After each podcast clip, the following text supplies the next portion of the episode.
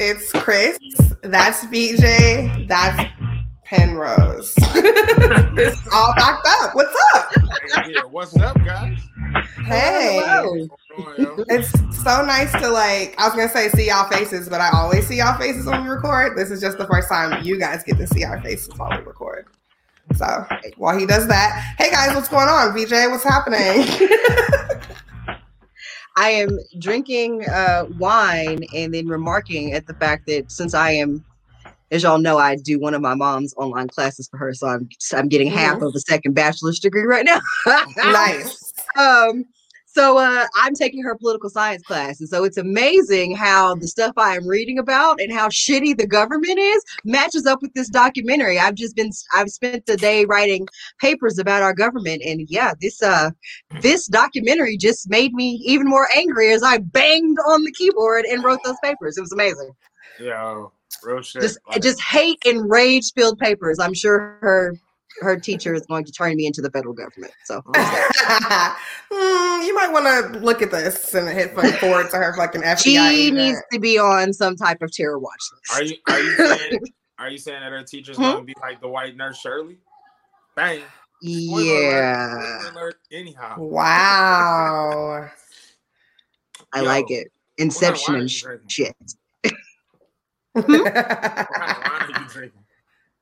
Some cheap shit. Oh, is this a thing? Are we introducing the things that we're drinking? Kind of like podcast happy hour?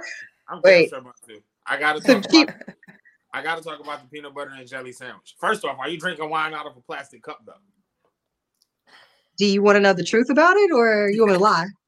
Oh no, this is a plastic ass wine glass because I'm a classy ass bitch. Listen. And the, the gag is nobody point. knew until he tried to bust you out, though. Like, no, I wasn't out. It's fine. I mean, I have real wine glasses, but it's just easier to not worry about spilling it in my drunken stupor.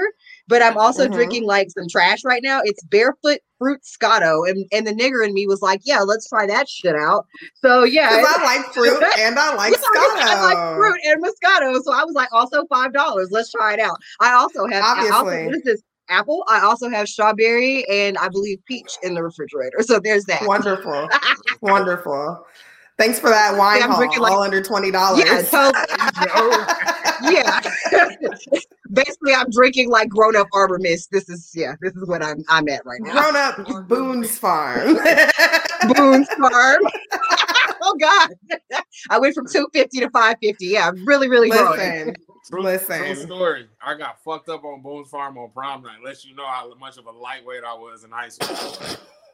Boone's Farm. To at least tell me you had it. You had a bottle. How many did yourself. You have? Like five? Because oh, yeah. that's what it no, takes. No, no. This was, this was it double. Definitely. You have to be double fisted. Like, like with did you, how many did you the Boone's Farm? This was like. Do you have a favorite Boone's Farm? Because mine's Blue Hawaiian. um, melon ball used to pop. Do you hear what I'm saying to you? I don't remember none of the flavors, nigga. I used to just get fucked up. That part. What up, Autumn? Hell I yeah. can't. I hey, can't. Oh, no, wait a second. Boone's Farm flavors. Hold on. Because I remember when niggas used to steal, for one, I don't know about everybody else area, but in Detroit, we still got a drive, uh, uh, a drive-in movies, right? So me and this chick back in the day used to get the blue, uh, so the, the, um, the ever fresh like blue Hawaiian juice and go get some yes. motherfucking uh uh Mad Dog twenty twenty blue Hawaiian and mix that shit and get some like blue Boone's Farm, nigga. Listen, I've had the classiest of classy, but I've also had oh. the classiest, my nigga. Shit. So you made a, a Mad Dog forty forty? Is that is... pretty much? Yes. Okay. I, I definitely makes Boone's Farm's mad. Yo, when I was okay. one time, I woke up in the field because the night before I mixed Tennessee and Cisco. Shit was horrible. I just don't. Baby, do you not care about your life? Is this something you need to talk to us it's about? Like, or... It's like first it was meth, and then it was meth with fentanyl. Like, what is happening? Like, who is this nigga? Just constantly making stronger, newer, more. More so, potent, more potent. Like. Anna will explain this. Oh, so, no. But no, this is um, this is a peanut butter that's, and jelly sandwich. That's screwball, screwball, and um, and apple whiskey. I just can't. I hear it and I can fuck with it because, like, apple gel, I can. I hear it. I just cannot bring myself to mix anything. I don't want to. I don't want to touch that. Like, peanut butter is just like such. I can't. Peanut butter is just not a fucking like flavor I want as an adult in my life for real. No, unless I'm high and it's I, three o'clock in the morning. And I feel you. Don't get me wrong. This is not something. So like the first time I had this, I had shots at the bar, at Bar Louie or whatever. And then, like, after that, it was not, like, I was just literally in the liquor store, and I was like, let me get ready for the night. And I, uh, you know, I drink whiskey or I drink bourbon. So I saw the apple whiskey or whatever, and I was like, bet I'm going to get this kind, because I've never had this particular kind of apple whiskey. And I saw the Screwball, and I was like, yo, I like peanut butter, because I usually do Crown apple. I'm not going to front. I tried Jack Daniel's Tennessee Whiskey apple tonight. It's not that bad. It's not that bad. I, I won't do it again, but it's not that bad.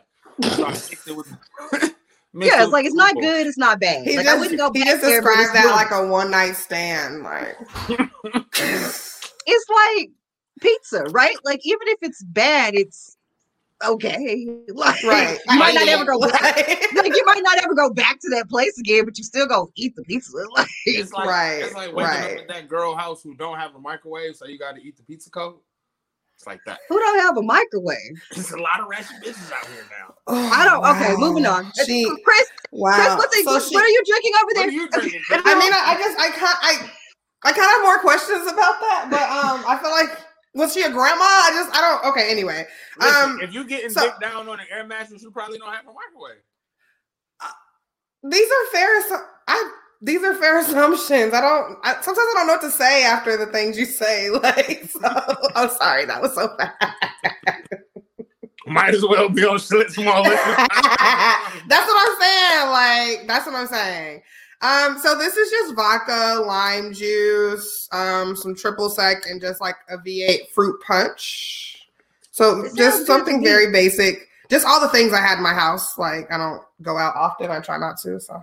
Remember when V A tried to pull that bullshit on us? It was like, we ain't just tomato juice. Come get this mango fruit punch, bitch. Nigga, this is I mean, amazing. Good. And, I, and I got my daily vegetables. Like, what are you I saying? I mean, but it's good. Like, can you? I mean, not the V A, not the V A fruit punch slander. Like, wait, no, no slander, no slander, no slander. Okay, no slander. Hey, what is this? The V A fruit punch agenda? Like, what's going on? I don't, I don't understand. Like, no, I feel no, so no. taxed. What did they? I love it. What I'm all they ever did was try to get us to eat our fruits and vegetables. Come on now. They threw a carrot on the back. Like, that's legit. Like, I love V eight. What I'm saying is, like, V eight did what Kodak should have did. Or, I mean, what Polaroid should have did. When Polaroid realized shit was going over to digital, they tried to play big balls, and they got pushed the fuck out the game, right? V eight was the vegetable nigga. And once they realized niggas didn't, just didn't want tomato juice every day, they was like, Blue Hawaiian, bitch, we in there. I mean, you can only have so many things. You can only have so many Bloody Marys. Or, you know, I mean, like, wow, like, yo. At some point, you gotta diversify. Sauce. If this is your first time watching All Docked Up, I need you to understand that this is part of every show. We will get to the documentary in a second, but this is how we do. um, so we, we gotta warm thanks. up to it. Thanks for coming, guys. Um, I didn't tell quite tell Penrose when we were going live, so you if you guys listen to the show, he didn't get to say anything sneaky before we started. No, listen, so I, I tried, I tried to plan it, and you know what? This is how I know we family, because I swear I was sitting here, I was like, I know she's gonna try to keep me from fucking it up. How? Can I? I tried to I mean, is, it, is it really a fuck up or just like no? At this point, it's now just a plan thing. Before it's the pen, it's the Penrose agenda. Like it's not like it's not V A. It's the Penrose no, agenda. Fuck, right, fuck, right. Fuck V A. Fuck Let me V A. Fucking make sure I fuck up the show and call it a fuck podcast. V J. Let me say something rude and incriminating about her. Every time, I don't know why he does be oh, like this. All right, so.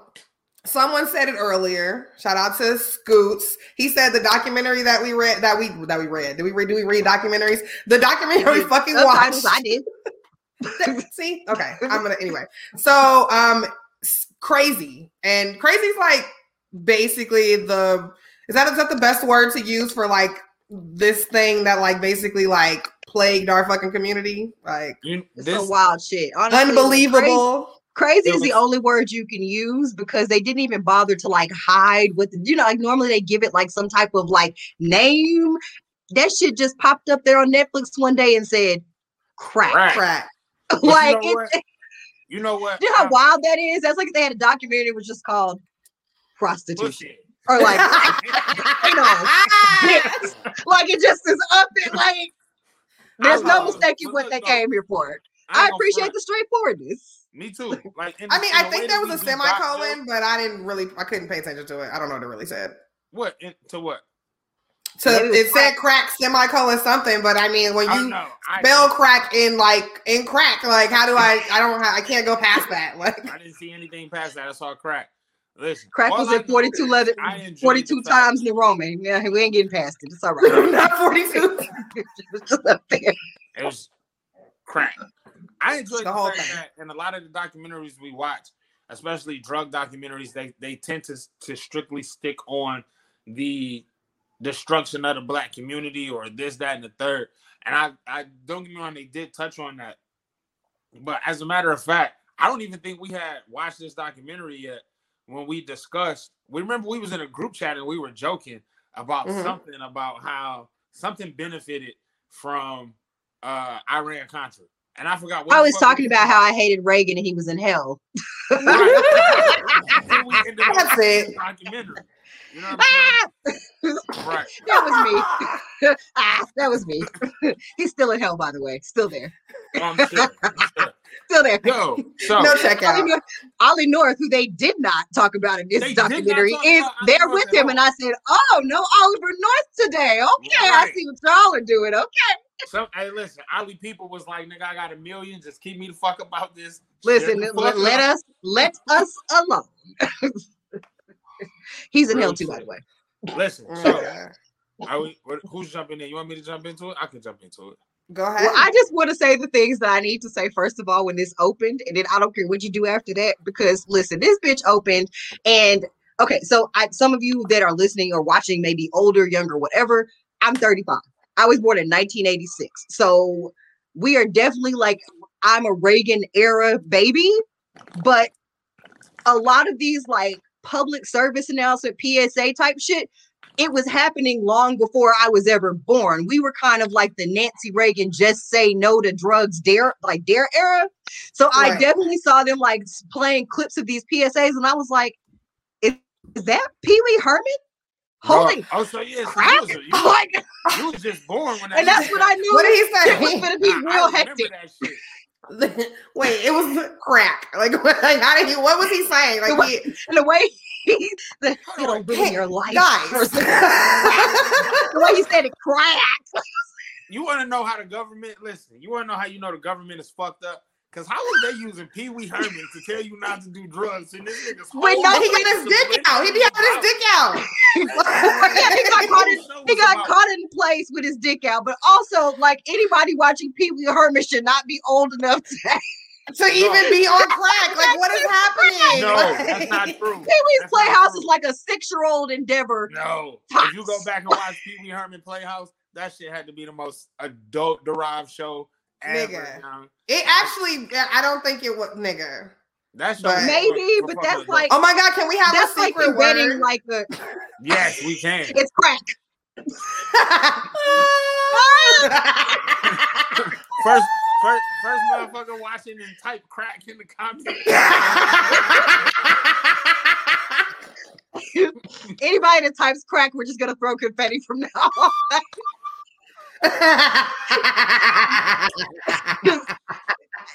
Oh, Tam says Dare was everything when she was a kid, but she didn't listen. Girl, nobody didn't listen. listen. Nancy, okay, that shit was a flop. I have to say something, and a lot of people that have who know me have probably heard me on this spiel, and I'll, I will. This is the fucking soapbox. I in the fucking hill. I will die on. I also am Dare kid. Okay, um, I have come to the conclusion that scruffing them was not talking about weed. They were talking about things that was going to make you steal out of your mom's purse or take your grandma's T V to the pawn shop. Fuck yeah. Weed has never made me do any of that. Scruff, I'm Scruff, able to like Chicago, Illinois, six oh six five two. To, nigga, right down the street. Like listen, he just wasn't talking about Yo. Oh crap. Ah! Confetti. Yo, was scruff was scruff anywhere else other than the Midwest? Did, did, no. did other regions have different dare motherfucking like that? Like no, right, like fucking Percy the fucking fucking Percy. pill fucking no, no. Like I said, I'm from the Midwest. Percy we've lived other places, and, and scruff is scruff everywhere. Yo, scruff is scruff everywhere. Deep undercover with that fucking pop collar, like not we playing no games. Scruff there had a pop collar and a book bag. He. We and then I remember getting older and just like now when I see him, all I can think about is like Deep Throat and how they were meeting in like the parking garages and like the coats and that. Yeah, like now, now I feel like Scruff was dressed like the drug dealer. Like, am I tripping? Or like Scruff was like running around exposing himself to people in Central Park. Like, what was it? Would, it wouldn't surprise me if I saw a V H one where they now and found out that Scruff was pushing weight on the side. Like, nigga, I was just nigga. Hustle, nigga. I mean, I was people an, have an people been right. People have gotten in trouble over the like the history of time for doing the same thing that they're supposed to be cracking down on. So. Well, we'll get there. Let us, can we stop with the we'll scruff slander before like second. This becomes a thing and they be like. So, woo! Thank you, thank you everybody for uh, watching our first live. Thank you for being here. Thank you for rocking with All Docked Up. Shout out to Autumn getting awarded her first uh, from Scruff, nigga. Litter, litter, litter, litter detective. Oh, she told me about that. Oh my god, not the litter no. detective, but bitch, like, what is a litter detective? Like, it, like you detective, but you don't pick it up. No, she was telling on people that littered, girl. She was right. telling on other people that littered. Right, snitching on the litterers and shit. I can't stand litter though. That's so like, litter, so litter snitch award. Litter. Litter snitch. Okay. Shut I'm up. kidding. All right, cool. I, hope, I, hope you were, I hope you weren't no litter snitch, girl. Champion, so. It says. So. Okay. Okay, so not a snitch. She said I collected. Oh, she, oh, she collected the most litter that day. Oh, look so at you. you. Oh. So, you, so you. she detected it and fucking it confiscated yes. it. Yes. Okay. So you got a participation award. Good job, my nigga. Wow. Don't do my oh, friend. No. No, no. Okay. We're not here for this. We're not here for this. You know, I, know, you know I gotta go in. I love you. I love you, Autumn. All right. Tell us about crack. Yeah. We watched. We watched. Well, first you take cocaine, and then. You're well, gonna want to be well, able to. There, not that part. Oh, not that part. Oh, you said tell me about. Okay, sorry. Go ahead. So about the documentary. We're gonna get to that part. I've I've yet to uh I've yet to watch Snowfall, right? And so this is all gonna tie into the show.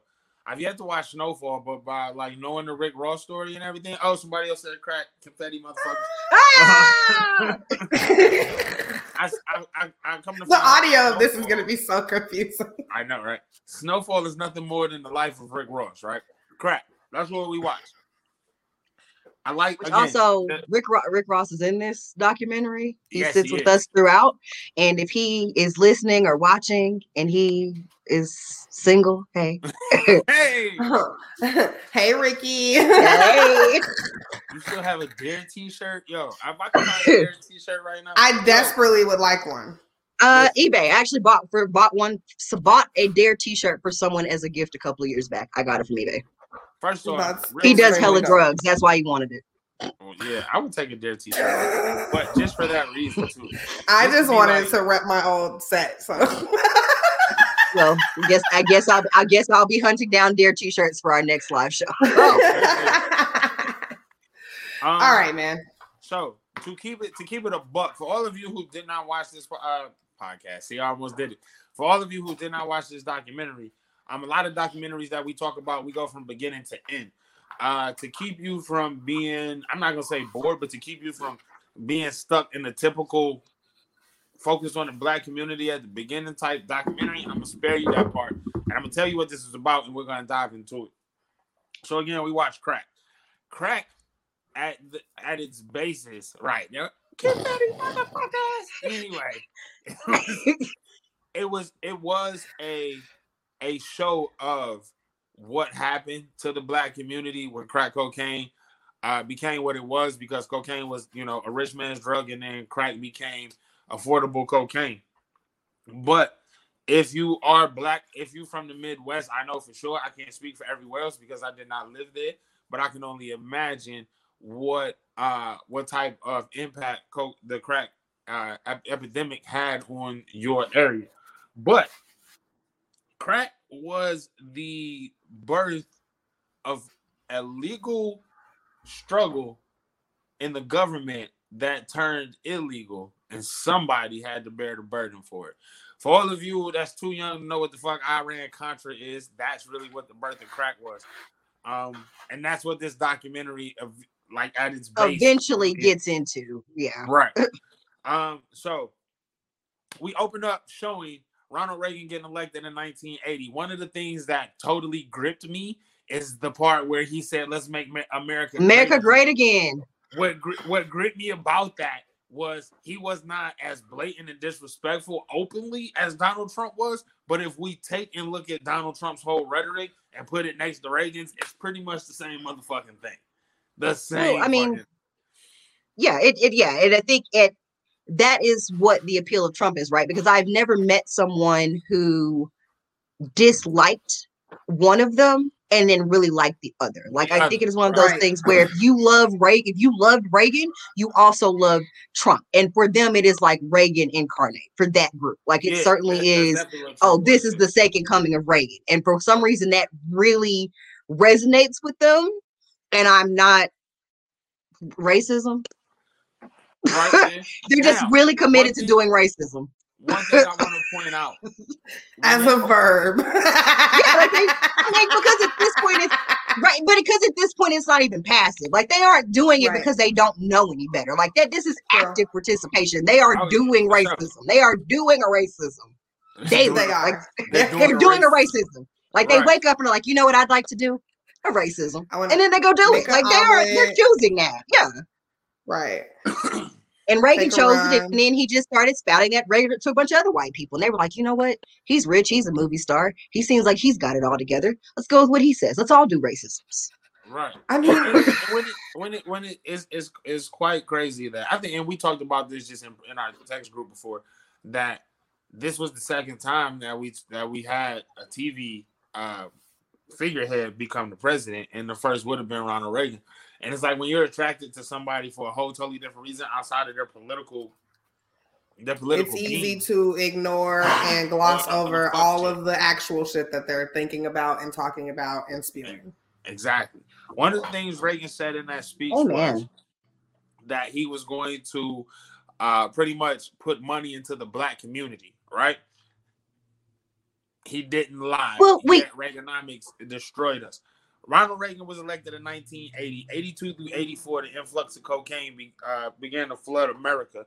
Um, Increased by about fifty percent, so about by half. By, right, yeah. yeah. Coke, coke had already been, been coming through, but again, it was a rich man's drug. For, for, right. for crack to become what it was, um, and I'll fast forward a little bit, and just because you look at how the media literally affects a lot of things, Richard Pryor, setting himself on fire literally brought attention to crack cocaine. It it gave the, not necessarily the birth, but the fact that a lot of people weren't necessarily full on tilt about people free base. Well, they didn't. Right. I don't think they, yeah, knew what they were doing. And I think you're right. You're absolutely right. Like it's, For, so from an economic standpoint, I guess we'll kind of small caveat, but from an economic standpoint, like we said, the influx of coke rising by fifty percent means basically it's the same as like comparatively like D V D players, right? When D V D players came out, they were super expensive. Now you can buy a D V D player from Family Dollar for like fifteen bucks. Right. Mm-hmm. So, right, it's one of those things where supply and demand. So mm-hmm, coke was mm-hmm. still looked at as like a recreational drug that only rich people did, right? That eighties glamour, that, you know, Studio fifty-four, like, you know, the decadence, the scar faces, all of this was what people associated with coke. But because mm-hmm. then coke became easily accessible to everybody because there was so much of it, then people started finding other ways to use this new amount of coke that is available to them. So that's when you get the, the Richard Pryor thing, which is interesting when you think about it, because Richard Pryor, you know, certainly I wouldn't say famous, right? But not probably kind of on the up upward swing of his trajectory.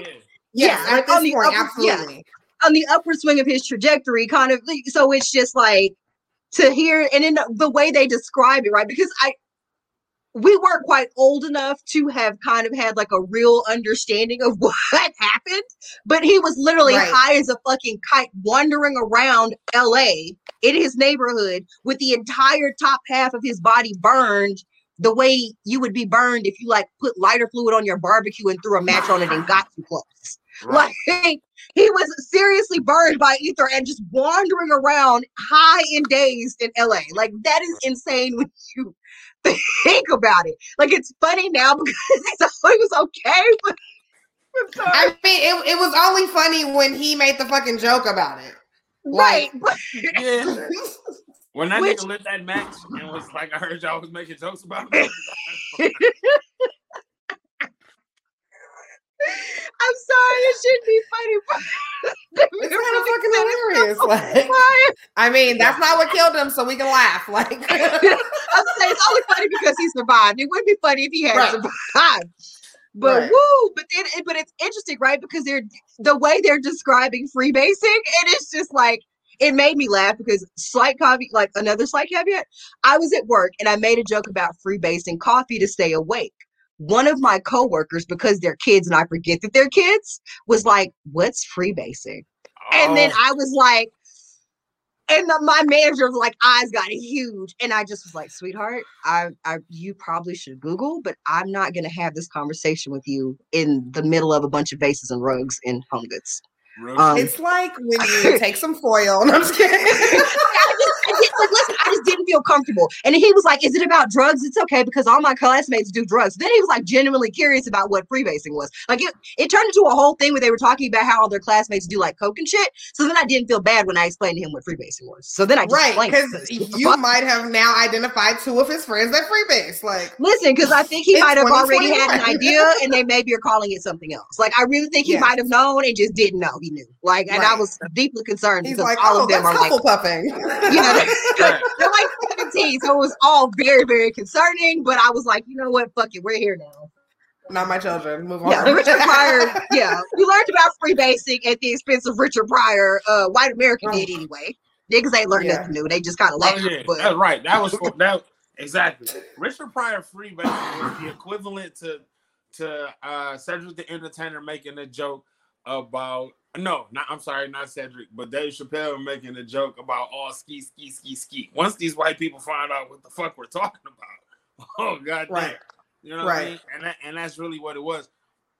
Crack cocaine became a thing that affected all areas, but yet and still, because I don't want this conversation to necessarily go into the destruction of, of the black community, but since it has to be touched on, let's keep, again, in, in context that we are talking about Iran-Contra. Crack cocaine became something that ravaged the community because in the history of America, we were the throwaways. And so if you are, what's so crazy about it all is, and I, I promise I'll bring this well back, you know, I get full circle with shit. The reason America won't vote for somebody like Bernie Sanders because he speaks socialism is because way back when, Ronald Reagan made you afraid of anything that did not start with the word democracy. Capitalism and democracy is the only thing that the American people know. So even before Iran-Contra became an illegal thing, legally, we literally were fighting a small-ass country that had absolutely nothing to fucking do with anybody. Over so, fucking the fact that they wanted to be um, uh, communist. Yeah, so in that in, in that part of democracy and Reagan's whole policy of trickle-down economics, like the nineteen eighties, for those of you who were not born then, was like a big boom. Like anybody will tell you if they were alive during the eighties, there was money to be had and some people were making it hand over fist. That was kind of the rise of, that was certainly the rise of capitalism and consumerism in America. It certainly reached new heights. People were becoming millionaires where there had not been nearly that many people in America that were millionaires. The eighties was a very, very different time. And so Reagan platformed certainly about this idea of economic prosperity for everybody. And that's not what happened because right. in short terms, he was using something called trickle, tri- trickle down economics. And basically what that means is that the people at the top have money, and then that money trickles down to everybody else at the bottom. Well, if it gets that well, far. But what we know about rich people is that they tend to hoard their wealth, right? They give away some of it, but they get tax breaks. They don't pay any taxes on any of it. And so it's not getting down to any of these people on the bottom. It never gets there. So he's but, you know, preaching this economic prosperity that really most of America never saw. And in the meantime, while he was doing that and funding Iran-Contra, he also cut half a million people from welfare programs, a million people from food stamp programs, and two point six million children from lunch programs. From lunch programs. But what fucked me up about that whole thing, they don't mention it in this uh, documentary, but during the Reagan, during during Reagan's administration, and now now knowing more about Iran-Contra and just about Reagan being a fuck shit all my life, learning about it. Such an accurate right, choice right. of words. He's a douche nozzle, man. Absolutely. Reagan literally invited Jeff Fort to the White House. For all of you all who don't know who Jeff Fort is, Jeff Fort is the leader of the Black P-Stones. Jeff Fort originated the Black P-Stones, one of the largest gangs in the whole motherfucking world.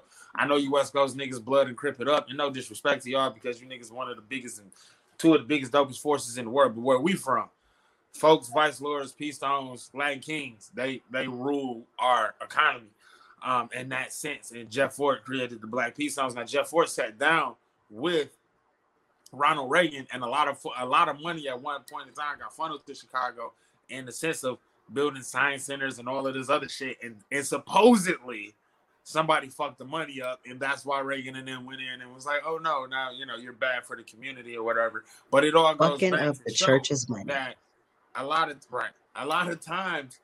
The black leaders who we look up to in a sense, because if you from where, if you from neighborhoods like where we from, you understand the difference between the nigga that's selling dope because he had no other choice and the nigga that's selling dope because he really don't give a fuck about your community.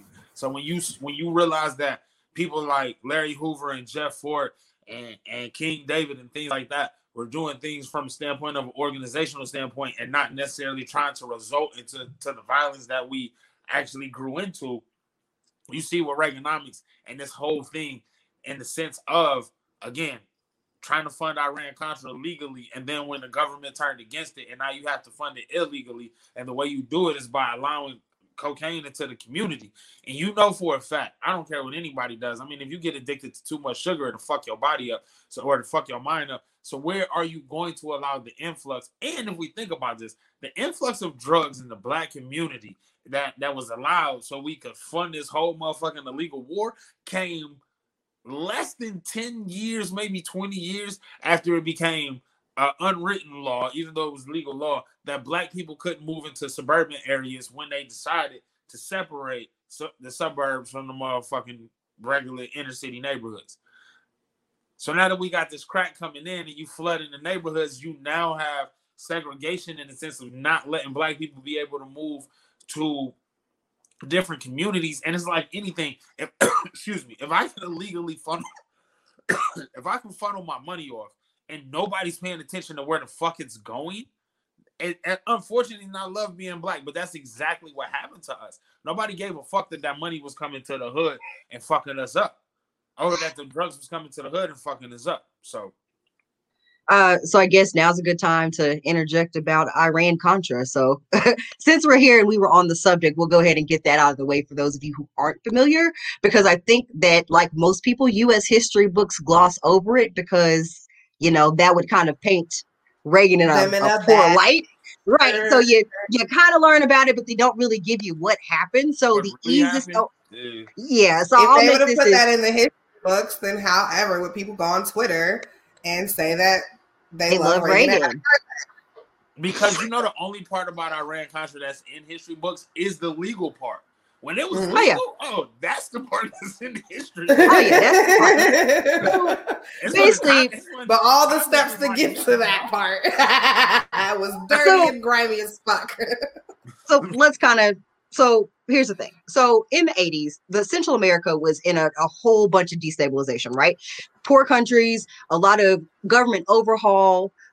America, for those of you who don't know and like to believe that we, you know, do the upright and righteous thing around here, which is not the fucking case, by the way. Sis, uh, sis, sis never, sis never sis minds never, her business. Sis, Since the beginning of time, this bitch has never minded a scrap of business that belonged to her. Period. Not one. But not one business. And so, in, so in the spirit not of one minding, L L C, nothing. So yeah, no, no incorporations. In the spirit of minding everybody this, else. This bitch don't even have a brother named Sam. She invented that nigga and told that nigga she. He not even oh, real. Not even a real. Sam is her. Sam is her. Sam is just catfishing us. Sam is a catfish. A catfish they created to send black people to their deaths and unnecessary wars. But that's another documentary that we'll have to find. Oh, uh, yes. But uh, so. Central America was going through a bit of destabilization. Uh, what that means for America is they don't like it when, because, you know, how can I put this? In the eighties and the nineties, America had a serious hard-on for, like, stamping out communism and Marxism. Like, they had a hard-on for it. Like, they loved that shit. They wanted to marry it. Like, that was their thing. Like, they all wanted to, like, be in love with it. Like, they, they loved, loved it a long like, time. Yeah, they loved it a long time. Like, they want, like, if there was somebody, if they, like, whispered communism into the wind, like, there was somebody there three seconds later, like, punching them in the side of the head. It was very serious. Every like, time you couldn't, they beat up a communist, they listened to Two Live Crew on the low.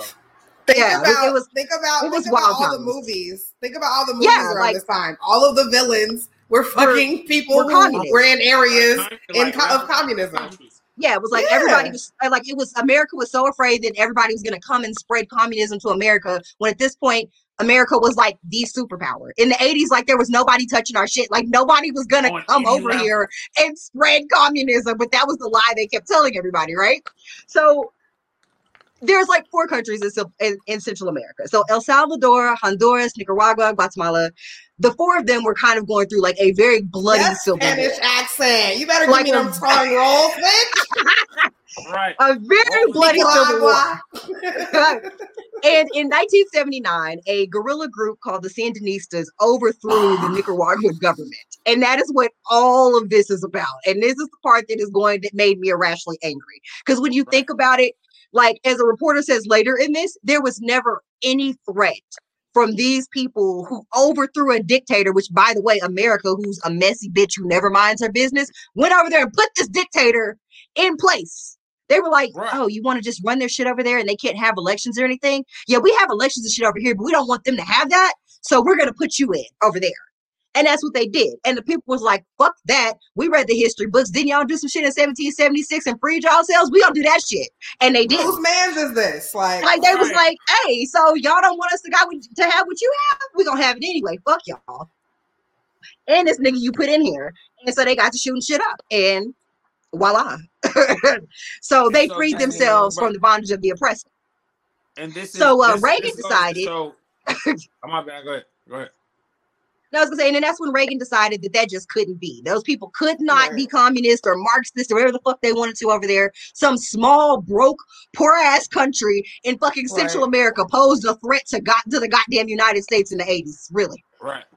That, These people got three dollars collectively in the whole fucking country, but they pose a threat, threat to America. Absolutely. Absolutely. So they couldn't be Marxist. And that is and that is when Iran-Contra really got its way. Exactly. For for all of you who pay attention enough to the last like twenty to thirty years, um, during the whole Af- Afghanistan thing and Iran and Iraq and when we weren't supposed to be over there and all of that shit, all of y'all will remember the time when we was pulling the fuck out of the Middle East and we really couldn't find a reason to go back. And all of a sudden they found an Iran spy in New York. That moment in time is just about the equivalent to Rick Ross, the, the real Rick Ross, because at this time when when Iran-Contra was going on and now it's finally illegal, the the way that the black community even gets tied into this is because a Nicaraguan guy came over to America. I don't know how the fuck he chose Rick Ross and met this dude, but the whole thought process was, if I can get cocaine to be funneled into this country, the greatest country on the fucking earth, the, the land of the free, the home of the brave, these people are not going to want this in their community. So if I can get it to flood their community, their government is going to go and stop where this is coming from. And little did this nigga know that our government was already in bed with your government. And yeah, so Congress was like, you know, that part where you want to just fund some people to go over there and shoot them up for no reason, we're not with it. Right. So basically, as you know, from your, you know, government classes or social studies, whatever the fuck y'all, you, these children take. Um, I, it, I don't know. Like these children, these, some of these children scare me. They're very stupid. So I don't know what it is that they, I, I'm not sure. Um, so whatever. I feel reading like Rainbow, they're learning about like, I, well, that's right. What are they doing? YouTube? YouTube, like, YouTube. Okay. YouTube. That Barney video when they have the, the Barney video when he's doing Hit 'Em Up from Tupac, I think. I think that's I think that's as far back as they go historically. Yeah, I think, I think Baby Bop was in that one. Yeah, Baby Bop was in that one. The Barney video like, where like twerked a little. The Barney you know, video was, where he was reciting "Hit 'Em Up" by Tupac. Yeah, yeah. The, you know, you know the urban scholar Tupac. Yeah, there was a flute solo and Baby Bop twerked in front of the camera. You don't remember? She really did. And then B J was the dude who was like, "Get out the way, yo! Get out the way, yo!" You don't that. remember that? I'll find it. Don't worry. I'll send it to you. He was like, "Yo, I'm too high for this shit." We're kidding. It never happened. We're joking. That would be like the dopest ass episode of Barney ever though. Like I was totally like. When he was like, "That's why I fucked your bitch. Get money." Like that's how like the video starts. It's amazing. I, yeah, but anyway, I, I would point I bring it up to say I think that's as far back historically that books go now for kids. So. Yeah. Oh my so, God, y'all don't remember it either. I'm gonna I'll, I'm gonna post it. Just hold on a second, guys. Go ahead. So Congress doesn't support this war with the Sandinistas to oust the Marxist government that is not bothering anybody, but the you know America. And Reagan guys that you won't mind their motherfucking business. They will not mind the business that pays them. So then they got some other business that would pay them to then pay some rebels to go shoot up some shit. So, so now Reagan decides, you know what we'll do? Let's sell pistols to Iran. Let's they'll later use to fuck up some shit for us to then send some more black people over there to be crash dummies and test pilots while they shoot them in the fucking desert with the same missiles and rockets that we sold, that we sold them in the eighties. Yeah. You know, but don't nobody know where them shits came from. They they got them illegally, but they got them illegally, but nobody's saying the the part, you know, they're leaving the they're whispering the part about they illegally got them from America. But right. um So they get thirty million dollars from this shit, and then they just start paying um, the Contras, which is the guerrilla warfare group, uh, right. thirty million dollars in guns and supplies that they've gotten illegally from selling missiles and shit. And uh, they loaded up on the planes, flying right on over to Nicaragua, and the Nicaraguans being the uh, business people that they are, uh, when the guns and shit come off the plane, they load the plane with coke and send it right on back to America. And right that's how the coke got here, ladies and gentlemen. If you ever thought that the coke did not just show up on its own, there was not a goddamn coke boogeyman that dropped it on your doorstep, you are one hundred percent correct, and you get a cookie. That shit got here on American-ass planes paid for by your tax dollars. Exactly. Listen, and that's that's the thing that gets me, is that my I remember my dad told me a long time ago, I was a kid, I was probably like ten, eleven years old. He said, everything that you see on T V, it's fake, but it's real. And I'm like, what do you mean? He says, the government, he says, the media puts things on T V because what's going on in in the in the like the shit that you're not supposed to know. That's how they tell you that it's coming. Like for instance, the first stealth bomber really flew in nineteen sixty-eight, I think, or sixty-two. But the first time we heard about it was the fucking Gulf War. How is it so stealthy? Mm-hmm. That shit's all over the fucking news, right? It's because they had already been done with that old ass technology. My point is in saying all of that. The government only was. lets you know things that they think are harmless for you to know. If they think that it is an issue of national security or something that the general public would be unfavorable about or shouldn't know, then they wait until it's declassified, and then you can find about it through the American Patriot Act. Exactly. Yep. You exactly. too can you exactly. too can send in a form and learn all you want to know, and then when you get the paper, some of it'll be blacked out because they'll be redacted, and they'll say that that's still a matter of national security, which it probably is not. But they did some illegal shit, and they don't want you to know about it. We can't yeah. just, impose everybody. We can't tell. We can't tell on all of our great, great white men that ran this motherfucking country. Listen. So uh, John they, Kerry made an appearance here. I, I thought, thought that was interesting. Yes, hold on, really did. Hold on, wait, wait, wait. Before we get to John Kerry. I have to bring up the fact that they used in, because I'm pretty sure the John Kerry thing, actually, no, maybe John Kerry was before the whole Nancy Reagan just say no thing. Maybe I can wait. Well, after, but let's let's get to Nancy. Let let's okay, get so let's, to Nancy's flop ass. Let's go ahead and get to Nancy's flop bullshit ass. Let me jump on. When people Nancy. ask me, like, what the fuck? Like, when does that happen, bitch? My thing about Nancy is that I just say no. For one, she said children she was, asked her what to do when they are offered no. drugs. No That's, motherfucking kids no, ask you that, no Nancy. Child is no goddamn kids that. ask your skeletor scary looking faced ass that. Nobody. And this is Nobody my thing asked about, you that, white lady. This is my thing about the about the motherfucking media. You took the motherfucking the Lakers, you took Pee Wee Herman, you took Clint Eastwood. We did the fucking this is oh, what your drugs is on I fucking post that Laker video. Shit. And it's like You took you took the media and a and like this this is also just they spent no, millions of dollars on an anti-drug campaign to tell children to not say no, and children weren't the fucking problem. But look, like though, children also, doing drugs was never the problem here. This was also when they brought up what shouldn't the campaign really have been? Stop shipping it in instead but of I just mean, saying no. You you you can't you can't say stop shipping it in when you're the one doing it. Yeah, you know you know then, then people like, then people would know you were shipping it. So exactly, well, everything. That do you ever doing, wonder? Like this is the, uh, so just you turned the black community against the black community.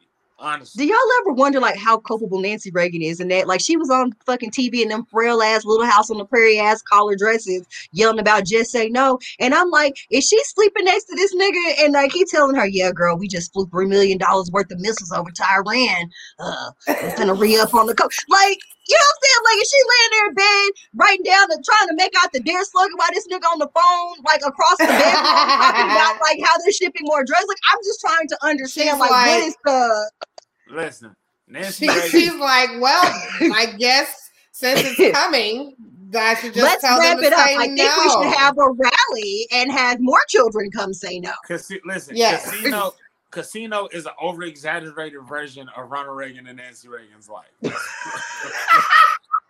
not Casino. I feel like we should just film a short where you explain your theory there. I feel like they're the yeah. casino to the casino to crack pipeline theory, and I need to hear all about it.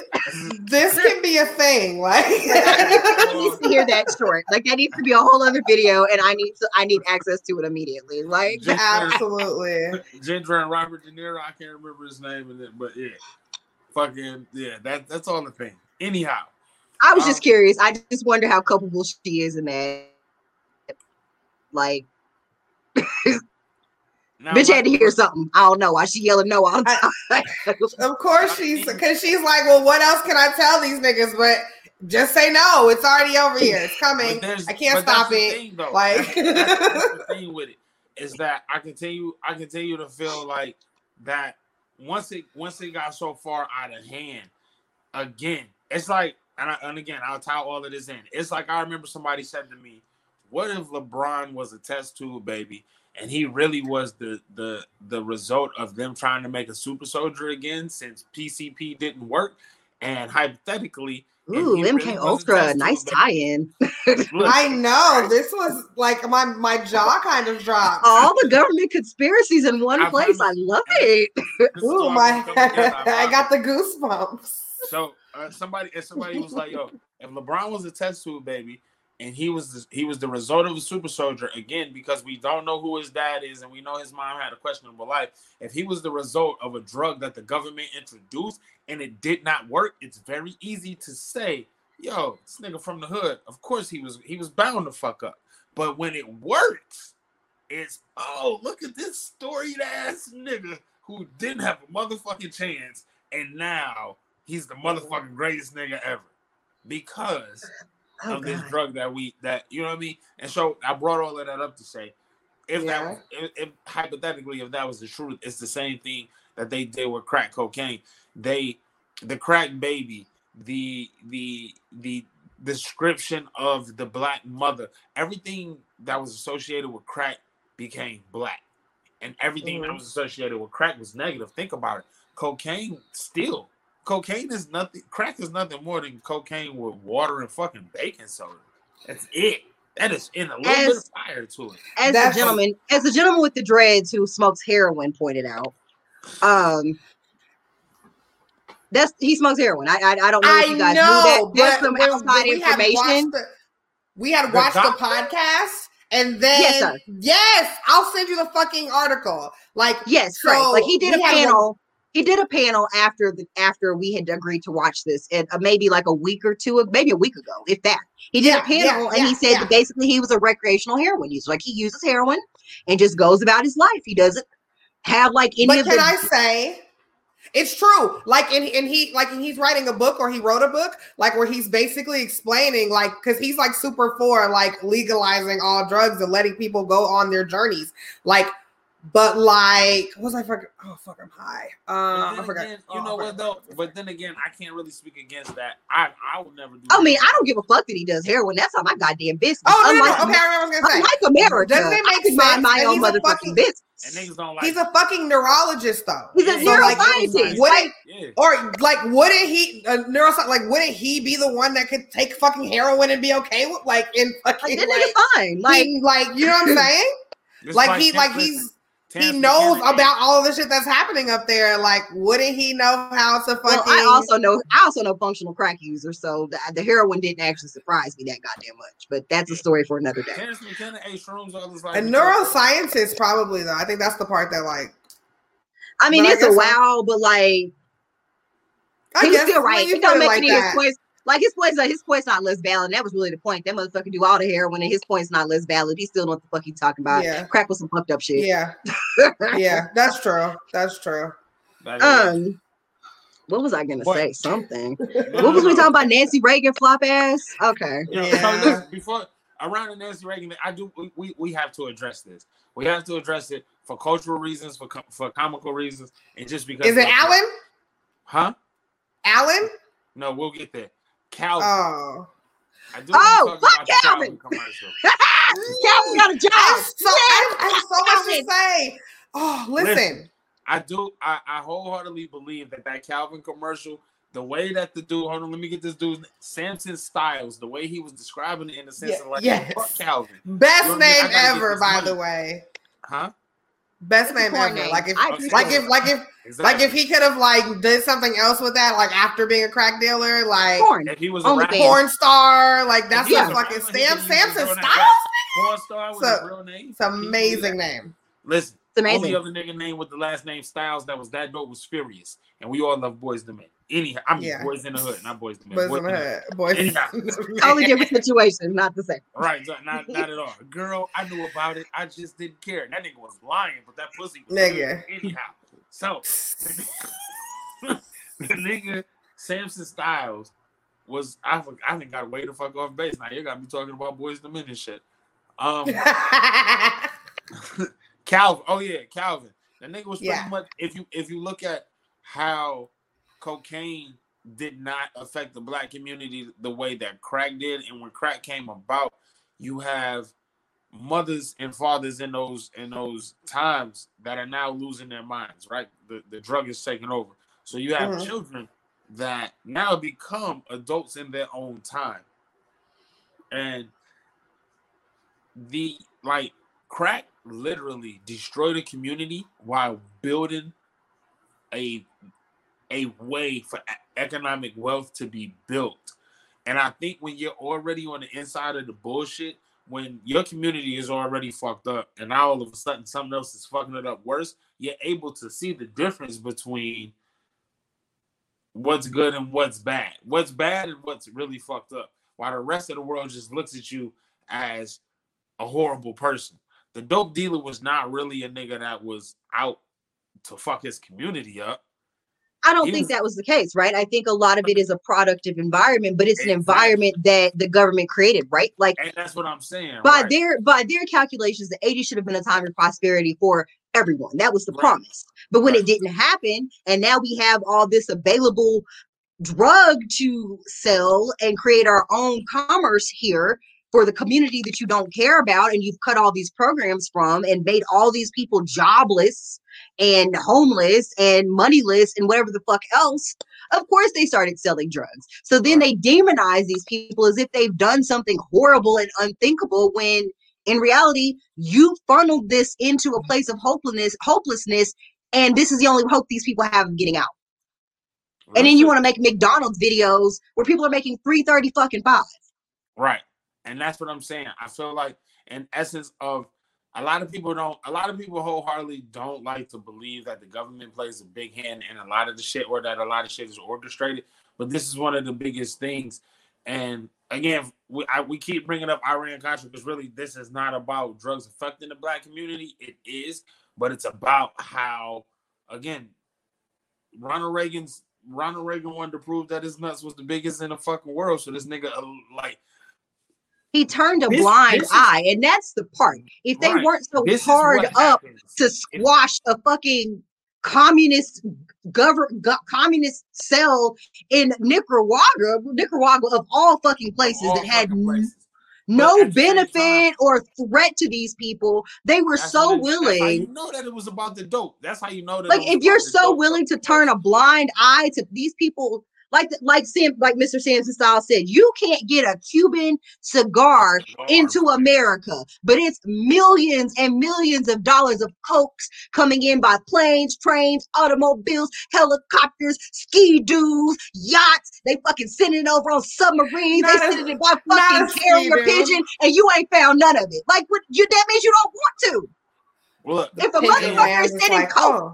If a now, motherfucker sending coke through the air on pigeons and you ain't managed to catch a pigeon, can't see none of the pigeons, don't know where none of the pigeons is, the boats pulling up on the ramps at the marina, they offloading the shit, calling fucking U P S, can I need some packages picked up, can you come to the dock and meet me? Everybody just whatever. And you telling me you don't, we don't know where it came from. We don't know anything about it. Oh my God, it's so much crack. Where did, where, why is there so much crack? Oh, the black community. Oh my God, where's all this crack coming from? It's coming from you, bitch. You know where this crack is coming from and you just don't give a fuck.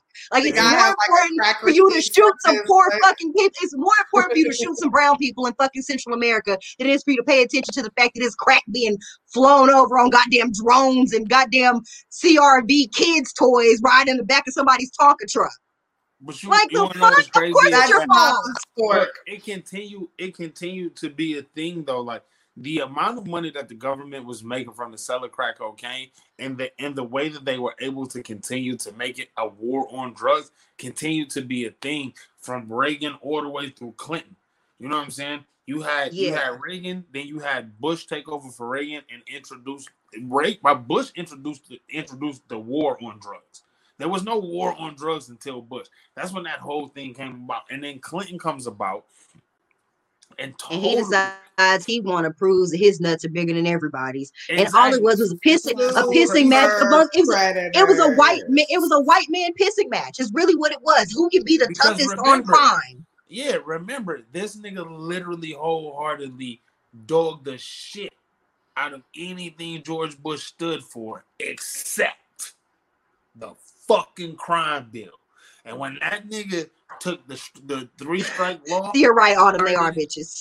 Yeah, when that went, look, from the eighty-six bill to the eighty-eight, from the eighty-six bill that hit traffickers to the eighty-eight mm-hmm. bill that hit anybody that had possession. I mean possession. To the ninety-four crime bill, where it was pretty much like, look, my nigga, this shit, you literally, your third time possessing any type of crack cocaine literally could have had you on the same block with murderers, rapists, fucking pedophiles, because you're not, you're not even trafficking. You've never killed for this. You've never shot a nigga. For, you ain't robbed a nigga. You ain't. You, you just had some. Like, you could be used recreational use. It could be your first time ever even having some, and you going to jail. So oh. I want to take this opportunity to have a discussion with you about the ways in which cocaine and crack are policed. A very uh-huh. short one. Right. Uh, so the documentary does a very good job of pointing this out. So a gram is roughly about the size of a sugar packet, equal, uh, sweet and low, whatever, like the kinds that you get when you go to a restaurant or a diner and they have them in a little I-hop. in a little cup. Yeah, yeah I hop, and they have them in a little container. Six, yeah, the six, little sugar six, containers. Ten. Yeah, I know. Yeah. Anyway, that's a gram. So let's imagine that is a gram of crack. Uh, so one gram of crack, whatever. Five grams of crack will get you five to forty years under the mandatory minimum sentencing laws that America has currently. Uh, in order to get the same sentence for doing coke, you would have to have five hundred grams of cocaine, which to me sounds a lot like you are dealing cocaine. That's what I was about to say. Like, to, in order to have five hundred cocaine, five hundred grams of coke just readily available to you, you are selling cocaine. So basically right. what they're saying is, is that I will give people that have crack, even if they are only using recreational and have enough for just one person to use, the same amount of time in jail as somebody who has coke on standby that they have clearly smuggled into this country or purchased from somebody right. with right. the intent to sell and distribute. Right. Right. And that's going right. and it's five to forty years right. for both of those things. This is a person that's trying to go out for one time at night and go back to the house and chill. Like that they just is trying a person. To have a cute little party. They just trying to have a cute little good time for that little twenty minute high, and now you done scooped them up, and now they gotta spend five years minimum in jail. Like exactly. a nigga that had that much cocaine. That like is, oh my god, this is how you, this is how you continue to turn a blind eye to what's really going on. Because if I can take a if I can take a, a people of economic wealth and make them look at, at, at a whole different community, and that community is already complaining about being in despair. Now, mind you, the cocaine uh, problem, the jobless problem, none of that is the reason why Black people originally began to say, hey, look, shit needs to change. But if this is the biggest thing that I can put in your face, and now I'm also telling you that these people want change, and now it makes you look at a community of people and say, they don't really want change. They're bitching for no reason. They're doing this to themselves. The media has made you believe that we wanted crack then. The media has made you believe that because who wants find, crack? Right, we love it. Because children, don't get me wrong, you got these sixteen and seventeen year old kids that's making more than their fathers now. But it was not because they they wholeheartedly was on some. Then Obama changed that with the fit. What fit sentence? And Obama co- closed Guantanamo Bay. Don't get me started on Obama. Shout out to a Black man becoming president, but I'm trying to figure out what the fuck he ever did for niggas. It's a whole nother conversation. I, I think there may be something correct there. I think some of the min- minimum sentencing laws did change, but I do not think that all of it got wiped from the books. But I think he is correct. Some parts of it did get minimized. I mean, I mean yeah. I, I ain't gonna. I mean, shit. I'm not. I'm not the nigga that's gonna ever sit here and, and say I'm well versed in what you know. A bunch of laws and shit like that. So I didn't know that. So that's what's up. Um, but.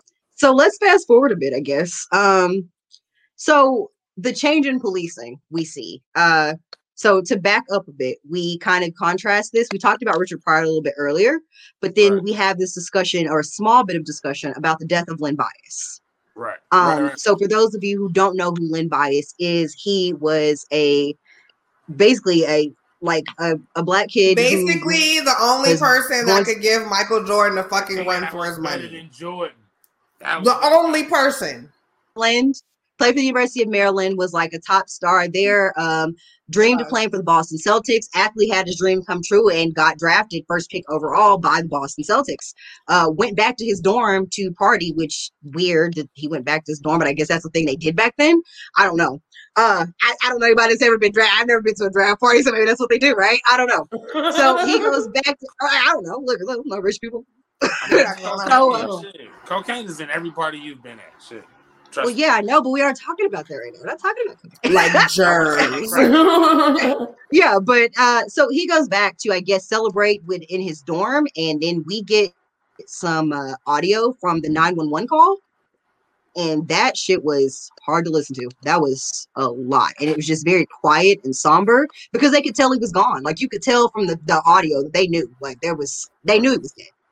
Um, so what the what the media eventually portrays is that um, he has died of basically a heart attack uh, that is induced mm-hmm. by drug use. Right. Mm-hmm, mm-hmm. And this is. And then. This, oh my bad. Go ahead.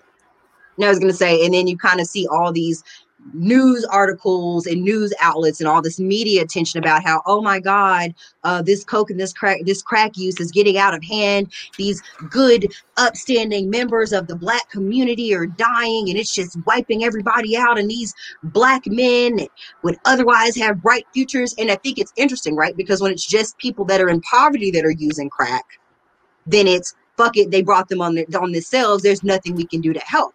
But then right. when it starts to be promising people who have their whole lives ahead of them, or white people or whatever, then it's, oh my God, it's a plague. It's a, it's a virus. Epidemic. And you see the language, an epidemic, yeah. you see the language kind of what's happening. A, with the opioid. What's happening now. right now with the opi- the opioid shit right now. Yeah, like you see a certain change in language and the way that they view people that are users. And I think it's unfortunate that, I mean, because we do have, a, I think, an interview with the lady who says that she went to her doctor, like she was going through some serious issues in her life. Yeah, she went to her the, physician and told him that I... Yeah, she went to her to her physician and explained to her physician that she was using drugs and she was hoping to get help. She was hoping that somebody yeah. would help her, and that man turned her medical turned her over to the police. And this was this was the first time this was the first time that we saw a woman get convicted for dealing drugs to a child mm-hmm. through the umbilical cord. Mm-hmm. This was mm-hmm. a real thing, y'all. This lady got arrested. Like she, like she's a drug dealer. Within sixty seconds after birth, because the umbilical cord was still still attached, and she had been doing drugs. She had been doing crack while she was pregnant. This entire this entire thing. Anytime you can keep an an eye pointed on somebody, and it's like, oh, we don't like them anyway. Whatever they do is always looked at as bad. We can continue to construe or misconstrue and say that this person is fucked up. Wow. Right. And we can wow, change the laws and the way that our government works to penalize these people. Right. Like right. It doesn't matter what the law is. We can put new laws on the books to to further penalize these people. Exactly. Right. And this makes this makes the world or, or America, I would say, turn a blind eye to the fact that these people, it's just like it's just like the lady said, yo, like she got put on that bus and took to a place that she didn't know where she was going when she got convicted. And she was like, it made me think of my ancestors. Like, what really has changed? That's really what this is. Yeah, yeah, yeah. I don't want to say, well, yeah, we can get into it. Shit. It's really turned, it's modern day slavery. It's modern day slavery. I turned a blind eye to, to where this is coming in. I purposely put it in this area. And then when I put it in this area, I tell the people in that area, if you have it, I'm going to put you away for life. Right. But in the in the areas where this drug in its pure form is too expensive, it's it's a thing of let those people do their thing. They ain't robbing nobody. They not this, that, and the third. And so when this lady goes and she knows that she needs help and you turn her over to the police, and furthermore, in that same part, we get to Shirley Brown, and Shirley Brown, uh, was it? She's a she was a white nurse who was talking to pregnant mothers. This fucking and, bitch, and taking their statements about drug use and drug habits and this, that, and the third, and lies casually, casually, right. casually. So basically, yeah. just being like, hey, like. You can tell me, like, and like, and, and when she's at, when people are it's asking, okay, like, we well, why are you out. asking me these questions? Right? Why are you asking me these questions? Like, who are you giving this information to? Nothing, no one. I'm just. This is just for my information. And then, like, she was calling the police on these people either before they even had their baby, so they end up having their fucking kids in jail and taken away, or the moment they have those fucking kids, having. or getting locked getting up while locked they're up. having it. So being. Being fucking chained to the fucking bed while they're giving birth. It was fucking fucking believable. Fuck I didn't even know that that was even a thing that you fuck could her. do, which I don't think under current laws you can. I but think, I don't um, think that was the thing you could do. Um, when I and, and, was I th- giving birth to my son, I heard a lady screaming down the hall in the hospital. And when I asked the nurse, whenever she eventually came into my room, I asked what happened. She looked me in my fucking eye and told me that that lady tested positive for methamphetamines and they took to her fucking kid. So, Yo, and this my, and my yeah. son is my son's twelve. So my son's my son's twelve. So that was just twelve. Which years. I mean, I and I don't know why I said that because we watched the one Wild and Wonderful Whites of West Virginia and they definitely took that lady's baby. Like they I just thought about them. They definitely I just thought about the baby. fucking whites. Fucking um. So they shot a police officer. I guess we should just go ahead and get into that. Edward yeah. Byrne. They shot the shit out yeah. of him. Now, and listen, now, I don't condone violence towards people. Well, I do, but for the purposes I mean, of right. this. right. Like, this was kind of, this was kind of off kilter. This was kind of no reason Let me not for lie. this, really. Yeah, the way they frame it is that basically he was just sitting in the car and he got popped, which is very possible. Who the fuck knows? That Barbara knew. Barbara did know. Fuck Shirley. Fuck Shirley all day, fuck. every day. Listen. It's always fuck Shirley. Fuck that bitch. I hope she's somewhere in hell. I hope so she like got D I E a deal next to Reagan. Like, bitch, I hope you, I hope you there next to Reagan. Good luck. Um, I hope one of them black girls' grandma is beating her ass. Bro. I hope she is stomping her motherfucking face. And I hope they, I hope they ascend her to heaven every goddamn morning so somebody can stomp her ass back down the hill. Fuck you, fuck you, bitch. Fuck like, you. Like, like fuck you for real. And then like she go to work like, hmm, how many babies how can, can I, I get taken away? I, how can I commit trauma against black people today? You right today. Shit. The, the crazy part too, bitch, is you only did it because you wasn't blonde. Like you was one of them bitches back in the eighties that was like getting teased for being a brunette and called ugly, you fat bitch. And you decided to motherfucking do black women like well, that. Let's not let's not fat shame. That's okay. It's okay to be no, fat. I'm not fat but shaming. What I'm not it's okay to be fat. Bitch. It's not okay to be ugly. It's not okay to have that fucking face and that fucked up ass haircut, Shirley. That haircut was fucking ugly, Shirley. Your haircut was bullshit, and that's why you were mad because bad bitches was coming in there having babies and doing well, a little crack nigga, on the side, what? And now you mad because your haircut Shirley, fucked up, bitch. Shirley was Maybe. Mad that she couldn't ask for the marriage. Bad bitches was doing walkthroughs. And you mad because their hair looked better than yours, and now you got to call the goddamn police. And, Like, Shirley is the new. That's Shirley is the old Karen. Right. Shirley is the O G Karen. That's the O G Karen. Fuck you, Shirley. You but they shot anyway. They shot that. They shot that little white man. Um, they he was just in his car, and they just really just shot the shit out of him, and it was that was, it was very unfortunate, and, and it didn't really play well in the fucking listen. Like they could, they probably like listen. The police was getting paid off, and they probably should have left that alone because we have an interview throughout with uh. Deb Anthony's brother. Like I yeah. So yeah, Deb Anthony's brother is in this and he's talking about how they were poor and he had to wear his sister's jeans and whatever, whatever. But um, so if you know Deb Anthony is Waka Flocka's mother and she also right. is kind of one of those people that really kind of put hip hop rap on the map. Like she got it out the mud mm-hmm. for real. But mm-hmm. that's another mm-hmm. documentary that we probably will have to add to the list because it's actually a decent one. Um, so her brother is in this and he's having a conversation. He was like, he was selling drugs. The cops pulled up on him and he really had like fucking a hundred bottles of crack. Like, he definitely had enough crack on him to be like, in prison crazy. for like, like yeah. under the prison. Like he had enough right. to be under the prison for the rest of his fucking right. life. They threw that bag right. back at him and told him to go tell his boss that they did him a favor. So they got right. the cops on payroll. So then when they shot this cop, they was out of line. That's that's the proof. Yeah. Like, whoever shot that man was out of pocket because he was sitting in the car yeah. minding his own motherfucking business, and they probably should have left him the fuck alone.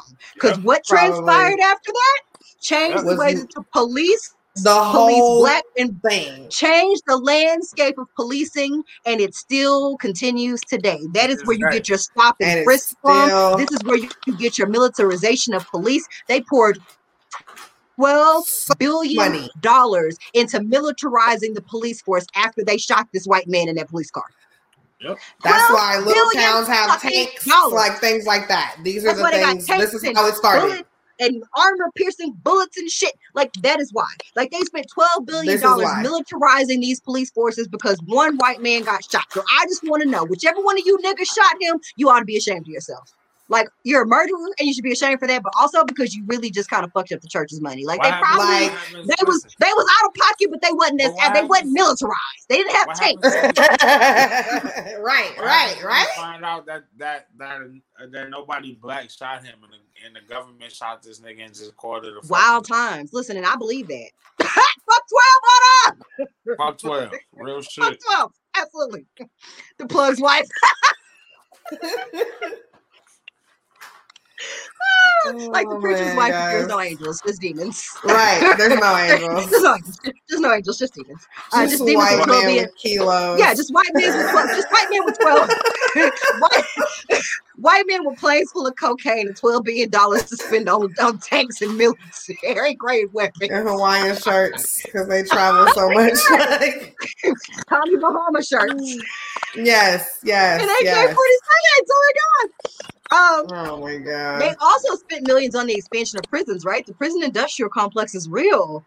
And we got this um, off the back of crack, man. Uh, in nineteen eighty-five, there were sixteen thousand six hundred people incarcerated. Ten years later, by nineteen ninety-five, that number fluctuated to one hundred thirty-four thousand people. That is a seven hundred seven percent increase over and ten this, years. And this number that this number that we're talking about, we're not talking about white people. We talking oh, about niggas. Right, yeah.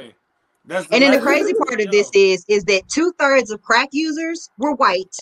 And between the time that they started the war on drugs and started this anti-drug legislation, zero white people who did crack or coke uh, were arrested. arrested. Ever. Zero. None. None of them. A zero.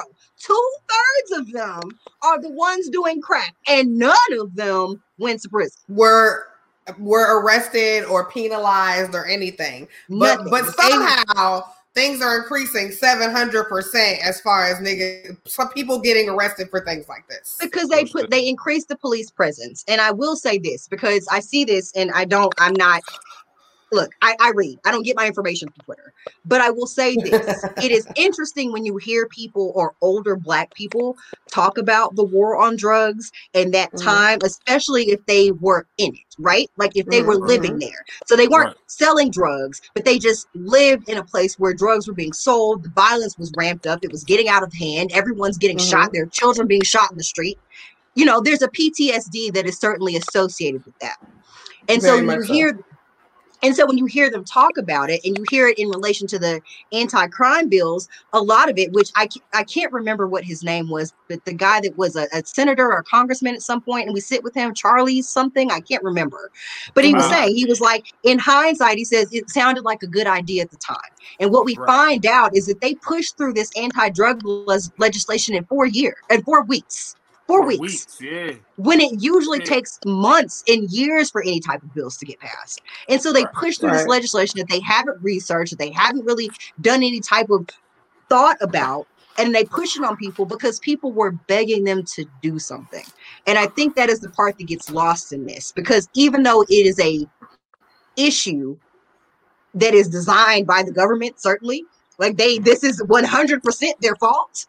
Right. People right. were begging them to do anything, because who else do you beg to do anything?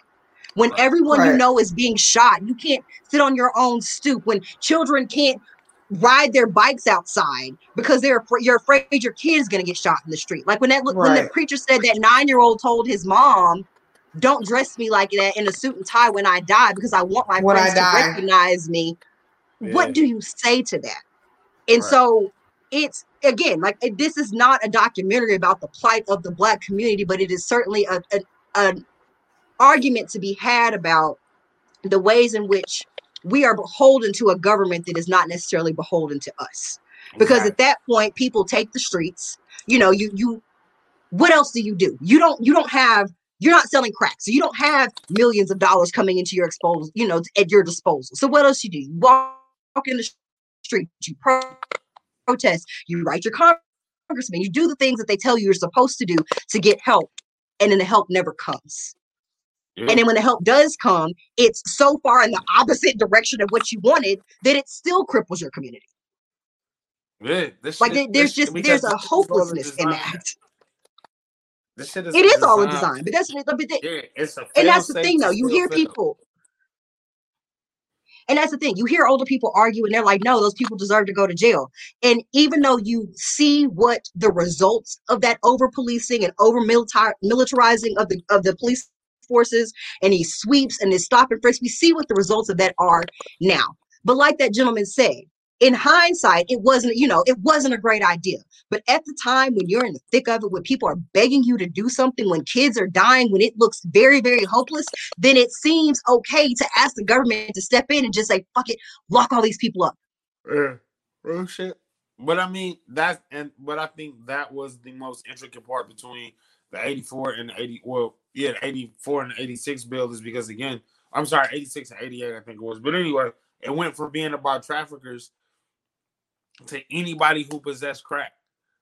And, so and instead of these people getting help, because the traffickers were just selling, most of them weren't doing drugs. Exactly. So then it became, yeah, it became about, instead of penalizing these people that are putting the drugs in the community, it became about penalizing people that were just users that were caught up in whatever their day-to-day problems were and were trying to find an escape, which now we try to get those people help.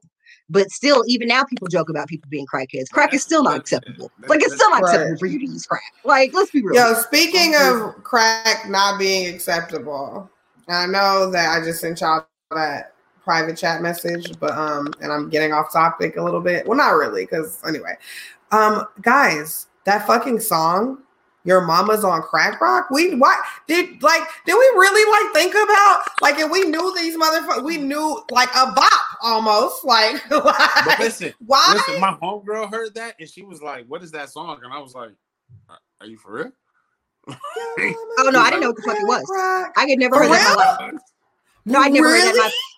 I'd never heard that in my fucking life. It was, and I was like, uh, and I was sitting there looking like, what the fuck is no, going on, on here? Was on it was a bop, what? And I'm ashamed of it. What the fuck like is the box, a bop.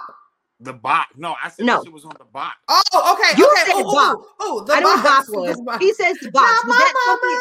Yeah. You wasn't that like a, the box? It was the it was the call in where you called yeah, in that number and it like in, charged you like three dollars or some shit to okay, like watch no, a video. Had, we had cable, so I just listened to the music channel. Nigga, we did too. What are you doing? Like I didn't. But you also My? like, but also keep in mind where I lived. Like okay. Okay. Like radio stations, like you're talking about something that like you would have had to like have radio access and like all they sold was like like yeah, we had like a country was, station, yeah. like we had like a country station, yeah. like a station that played like kind of pop. Like we didn't. No, this shit was on T V. So it's like you. Yeah, like and, okay, but yeah, and you would just call in, and it was like a was a three or four digit number, and like, like every like video had a number, and, and like, you would just call in to like hear it. Yeah. No, like no one would play the video, the music yeah. video. Really? That's yeah. it. And you would pay for this. I'm a, yeah, well, and your like parents, your or your, your mama would. And your parents oh, would like be so much fucking trouble. You got in so much trouble. But what I would do is okay, I, would, I was like, that's I would, I would, I would call my, my mom would broke my neck for it. So I don't, mm-mm, I don't play with demons. No, no shit, crazy. Mm-mm. Right. So I'm not a dizzy and knew my mom was nuts. Uh. Uh-uh. So I, oh, I would, I would be on the phone with oh, my friend. Crazy, crazy.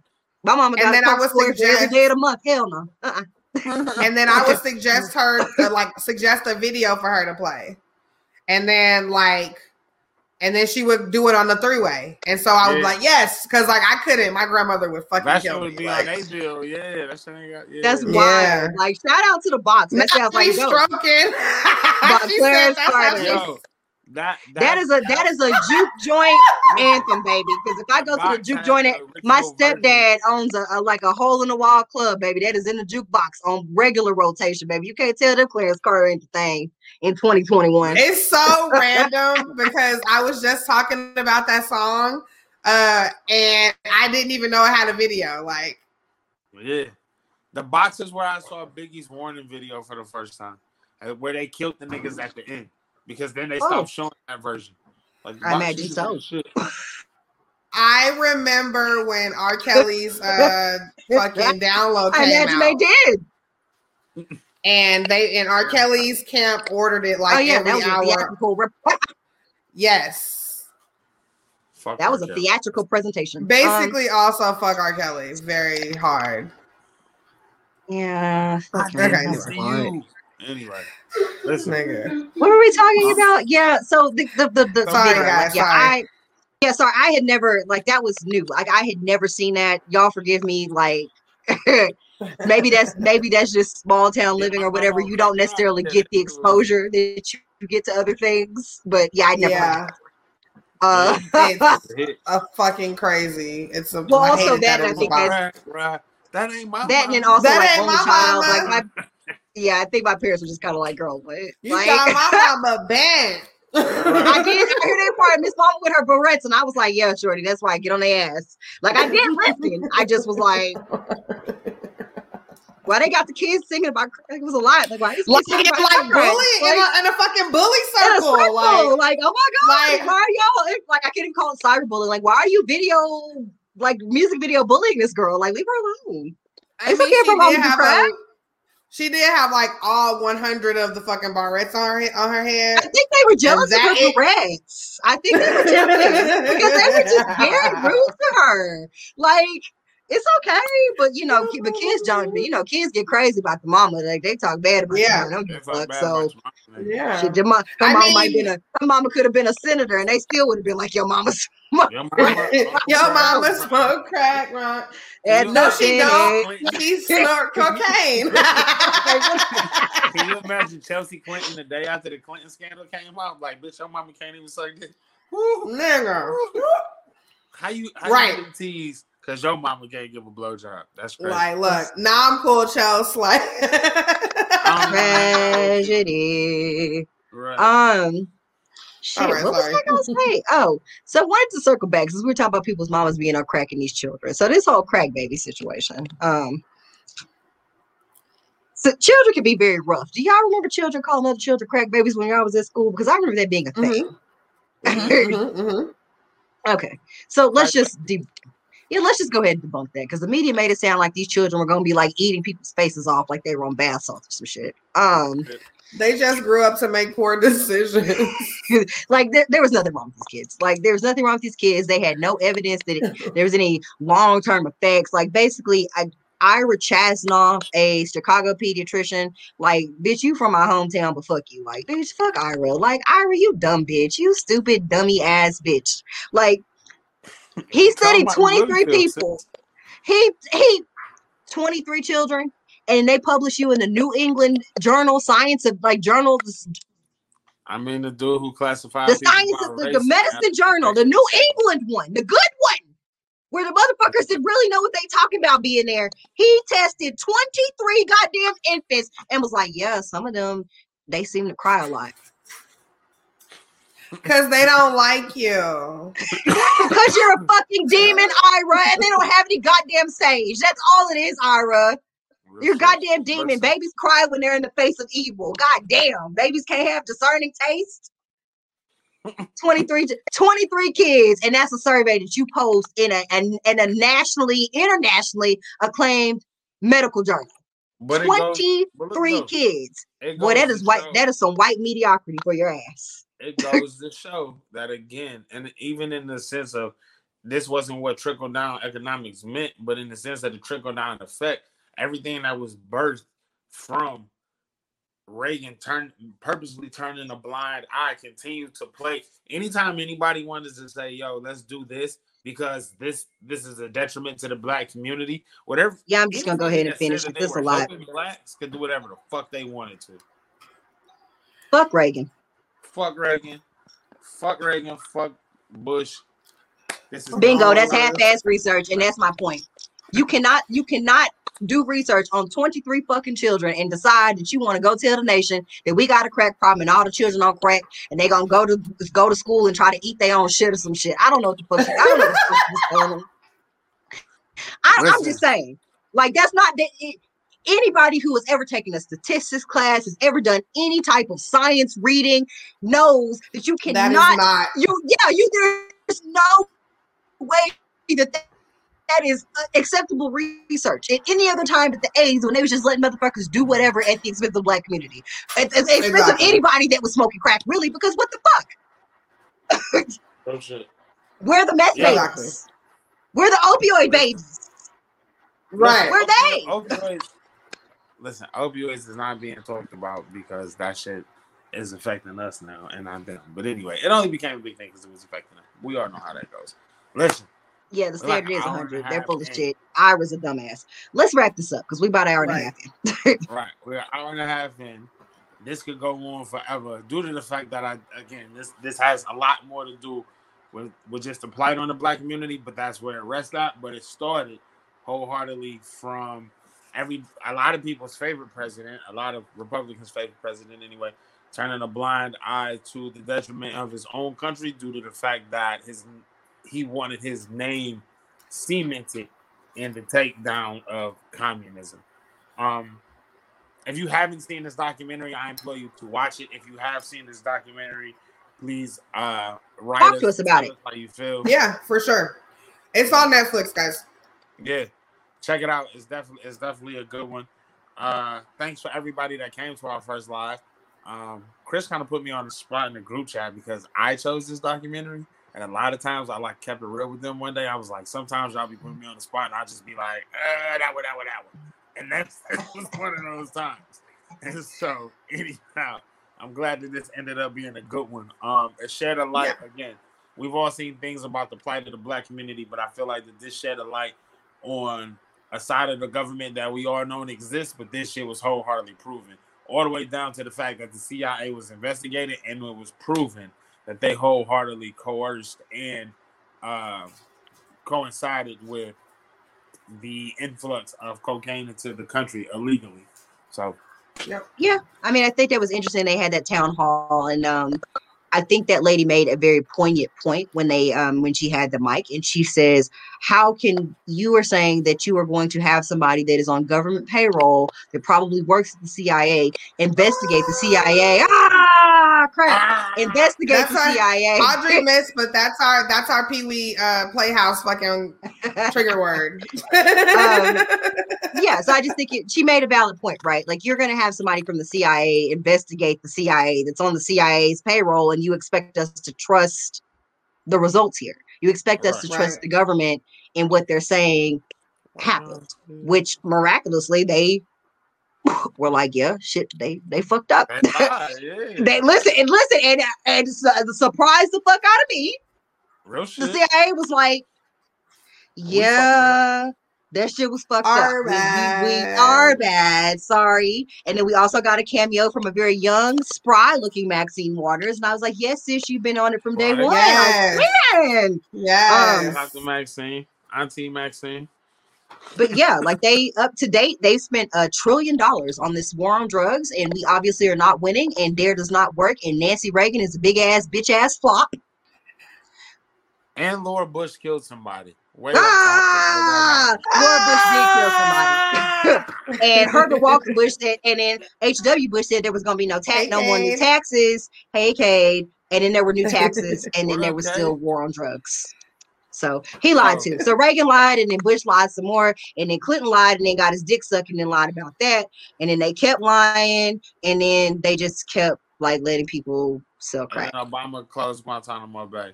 It happened. So, anyhow, I, what does that have to do with crack?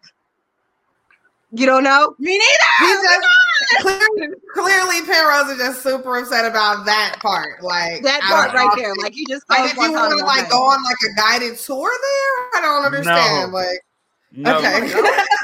One time, listen, it's it's a whole different time. We we have to talk about that for real. I I. All right. They was meant for the, the the the most vile people ever, and so to close that down, it showed where the political structure was at that time. And so to have a black president, it was like cool because he's a black president. But then you closing Guantanamo Bay showed that the political structure in America was really not as tight as we wanted to believe that it was. And this was after nine eleven, so yeah. Anyhow. So they was torturing people, and he was like, ugh. Uh, he was like, ugh, I don't know about the torture part. It's, in, just, it's in pill form now, Autumn. They kind of, they, yeah, but that's wild. It is wild. People are definitely deciding to do crack, like, recently, and that that's crazy. Like, if any, if if this documentary didn't teach you anything, it's like, crack fucked up a lot of shit. There's a generation of people who grew up without parents, who, yeah. you know, who had to raise themselves, or yeah. were shuffled off to relatives, or whatever the fuck it was, or put into foster care. Like, it, mm-hmm. there's nothing in me that wants to fucking try crack. Like, I'm sorry. There's nothing in me that's like, hey, that'd be a good idea. Nothing. Right. Most of us, and that's the thing about it. Like, even if you kind of grew up in a space where it was the suburbs, or you had a decent life, we all probably know someone that either we lost to this drug violence, or somebody that we know that did crack. Like, I had an uncle. That's my mom's only brother. And I'll tell you a, a quick story, because I know we're like running long, but my grandma loved him so fucking much. And it's crazy to me. That was her only boy. And she loved him in spite of every fault that that man has or had or whatever, to the point to where it's like, you don't see the, the the bad in him. Like, she could only see the good. And I say that, like, crack is horrible in what it can do to a person. Not everybody, but what it can do. Yeah, for sure. He was so high on crack with a friend of his that they went to my grandma. And this is when my great-grandma was also alive and living in the house. And then my aunt was probably like a teenager. They went to the house, held my grandma, my great-grandma, and my teenage aunt at gunpoint, demanded my grandma go to the bank, take money out of her account, and then come back and give them the money so that they could go buy drugs. My uncle did this to his own mother and his grandmother. Yeah. So we can sit here and try to divorce what it is, but it affects everybody. Because I would tell people, I, you know, like I didn't grow up in the streets or have some, you know, just tumultuous upbringing, but it affects everybody. Like that man right. did every fucking mm-hmm. thing. Like he hurt my grandma to her core, and she let took her last fucking breath on this earth, wanting to see the good in him, wanting right. to see the redeemable qualities. And that is the thing. Mm-hmm. Like just because a person does drugs and we see the worst in them, it does not mean that these people deserve to be thrown away and that there's nothing exactly. redeemable about them. Real exactly. Talk. Real talk. Real talk. Yeah. Listen. All right, guys. And that's it, because well, it's gonna make me sad. I know. I know. Well, again, if you guys want to see this documentary, it is called Crack. Oh! One more time for the road. Um, it's on Netflix. Check it out. Right. And like we said, hit us up about it. Um, so fun story. Real quick, right? Real, real quick. Fun story. Um. You know the wheel that we have that has all the documentaries that we're going to do next? When I switch my phone over, haha, they're gone. So if anybody has any suggestions of things that we should do next, let us know. And then we'll have to put something together too. So, because I don't know what we're doing next. So, ha ha ha. Is that documentary on Pee Wee's Playhouse? Is it? I don't know. Only if we could find the one on the Ronald McDonald first. I mean, on fucking Chuck E. Cheese. Is it Chuck E. Cheese documentary? Penrose, don't fucking look at me like that. We did a whole episode on the fucking Chuck E. Cheese. Oh, has squallies in them. But no, I didn't know. If oh, where they sell a wigs a piece on DoorDash? Amen. Yeah, that's real. Nah, listen, because Chili, because Chili's got a joint called Just Wings and Just Sliders, and them wings be hitting. Just listen. Delicious, huh? Just fucking delicious. So shout out to them uh, trying to diversify in the pandemic. I did those good ass motherfucking wings. All right, and well, I know because the bitch loves chicken. I'm Chris. That and I'm D J. D J. I'm D J. That Penrose. Penrose. This has been All Docked Up, and we'll see you guys next time. Bye. Bye.